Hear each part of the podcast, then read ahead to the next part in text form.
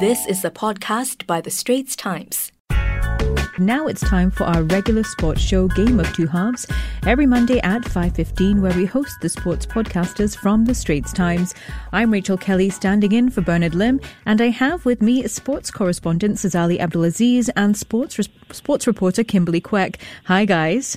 Hi, Rachel. We begin with some sad news today. 27th of April, we learned that Annabel Pennefather, a trailblazer for women in Singapore sport and prominent ad- sports administrator, died. She was 72. Sazali, you worked with Annabel a number of times over the years. What are some of your fondest memories of her? Yes, it was you know really saddening news to learn of uh, this morning. A huge shock as well. Uh, you know, I spoke to her in December for a new story I was working on, and she was as cheery and chatty as always. Um, and you know, this morning after I learned of her passing, I also learned that she had attended a public sports event just last month. Mm. Uh, you know, so she was still very much you know active in in, in the sports scene, and and the news caught a number of people by surprise this morning. As far as my memories are of her, you know, I remember going abroad um, and covering the 2013 SEA Games in Myanmar, where she was the chef de mission of the Singapore contingent, and you know, uh, one anecdote I have is that you know at, at the team Singapore wrap up at the end of the games, she was so encouraged by our athletes' uh, performances, despite them posting a significant lower medal tally, and, mm. and she was so positive about it, and she was so cheery that my colleague David Lee actually likened her to Paula Abdul from American Idol. Wow, you know, being being like such a cheerleader. So I, I eventually used the comparison in my report, and before I did, I, I asked her what she felt about it, and she gamely responded, you know, she liked Paula Abdul more than J Lo, who later replaced her on American Idol. So so she was she was always uh, you know friendly and game and mm. approachable, and and you know we would have um, you know later we have a lot of nice conversations at, at various sporting events as well over the years. So certainly really, really sad news. And personality aside, can you tell us what made her so widely admired within the sporting fraternity? Yeah, I mean, her accomplishments in sport, I think, speak for themselves. I think mm all you have to do is type her name in on Google and, and all the articles, you know, reporting her passing, you know, have a wealth of information, you know, of all the things she's done at the NSA level with hockey or, or in the National Olympic Council um, or even internationally, uh, you know, in, in, various roles that she held. She was also a role model for women in general because you know she, she rose to the top in a in a male-dominated sports scene. And the remarkable thing, I know I have to go back to it, is that she did so well, being so approachable, you know, and, and warm to pretty much everyone she came across. I, you know, I mentioned in our last phone call in December, it was it was not a short one. I think it was over half an hour, and and, wow, and this okay. was usually the case with her because she was, you know, she always made time for people, and and you know, she she did she she you know, she really was really patient and, and judging by all the comments I've seen on Facebook, you know, from various people in the local sports fraternity, I think, uh, you know, this this really extended to everyone. So so she certainly is really missed. A very open and warm person. Well, Annabel's passing certainly is a big loss for Singapore sport, and we send our deepest condolences to her family. Now, Sazali, in other news, Singapore based organization One Championship introduced its official rankings for the first time. Can you tell us more? The rankings reflect the top five contenders in each weight division. Um, and uh, you know they they they they, they encompass uh, mixed martial arts as well as Muay Thai and kickboxing, which um, are also presented in, in one. So the, the weight classes that have rankings are the strawweight, flyweight, bantamweight, featherweight, and lightweight categories. An 18-person panel of sports media and industry experts you know, which includes some former UFC fighters who are now signed to one as as, as executives mm-hmm. in Miesha Tate and uh, Rich, Frank, Rich Franklin, will determine on any movement on the tables after each one event based on criteria such as wins and losses, quality of opponents. We, we they'll do it by voting, and I'm actually on the panel myself. You know, given the fact that I've covered uh, MMA for a number of years now, I see for for the Straits Times. So yeah, I'm, I'm really excited and looking forward to playing my part. One one resumes its normal operations after the coronavirus uh, issue subsides.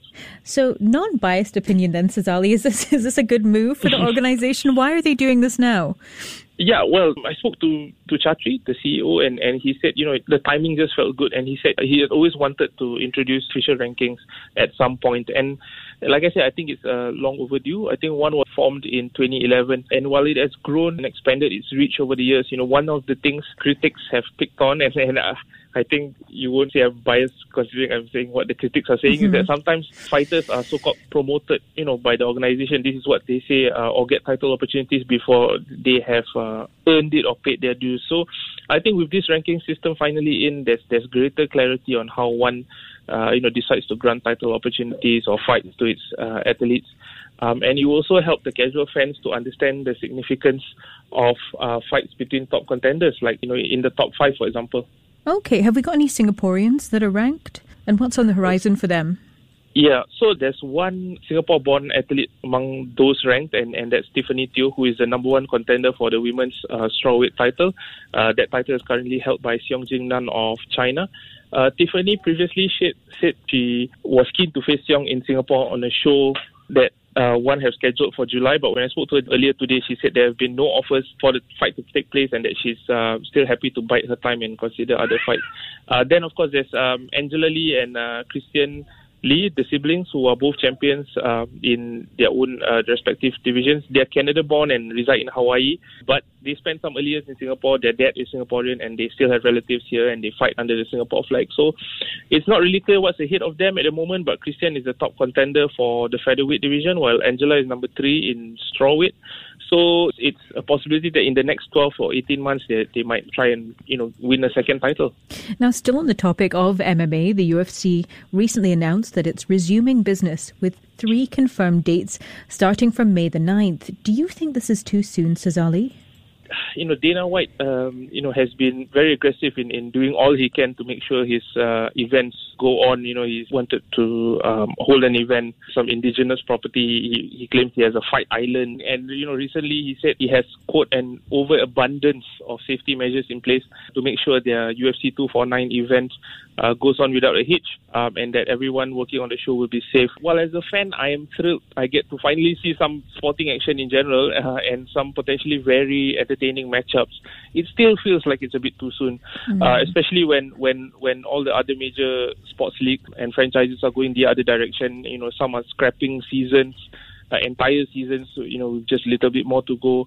The situation in the United States is still pretty precarious in a number of states. I think Florida, where the next three UFC events will be held in the next couple of weeks, there are 30,000 confirmed cases and over a thousand deaths. I think maybe it would have been wiser to wait a little longer before before pulling the trigger.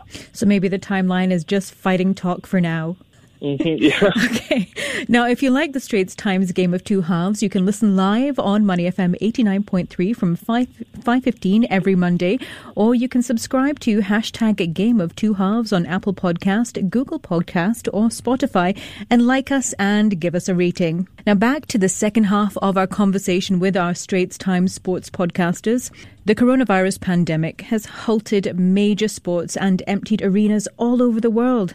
But sports fans have found an alternative esports. As many countries place their citizens on lockdown, many have jumped on the esports bandwagon, whether as a participant or spectator. Now, you wrote a feature on the rise of esports in the last couple of months.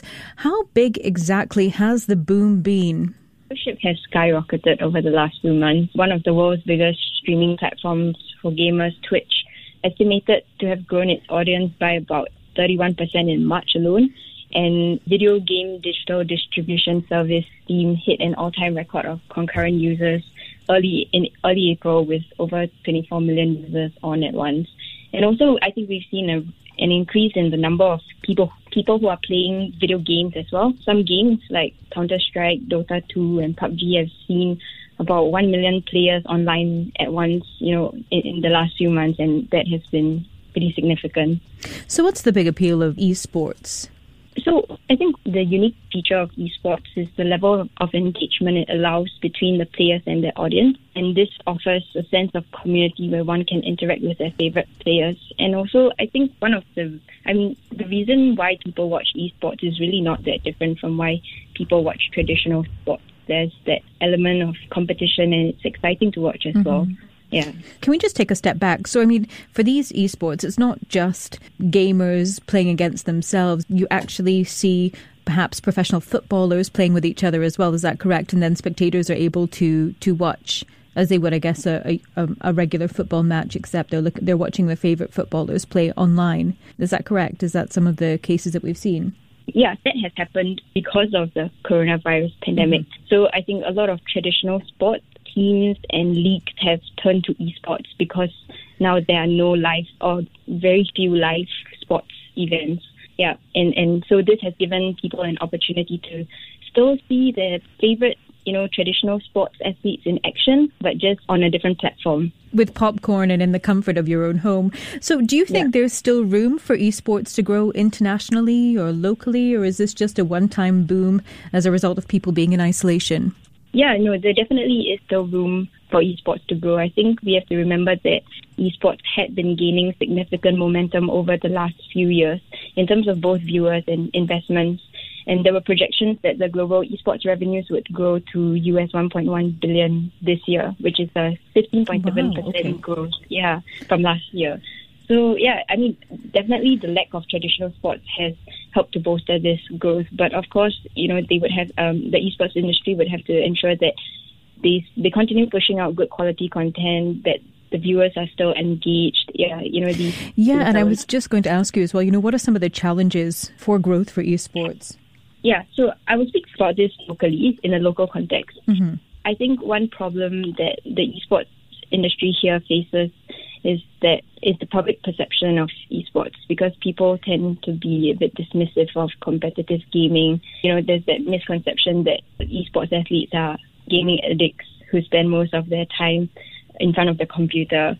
But this is really not the case uh, because esports athletes often follow training programs which require them to have a strict diet and you know go to the gym to work out before competition. Even for esports player, well, that's that's really interesting. Well, thanks for that, Kimberly. And there goes the final whistle on our sports discussion of the week. We hope you've enjoyed listening to us.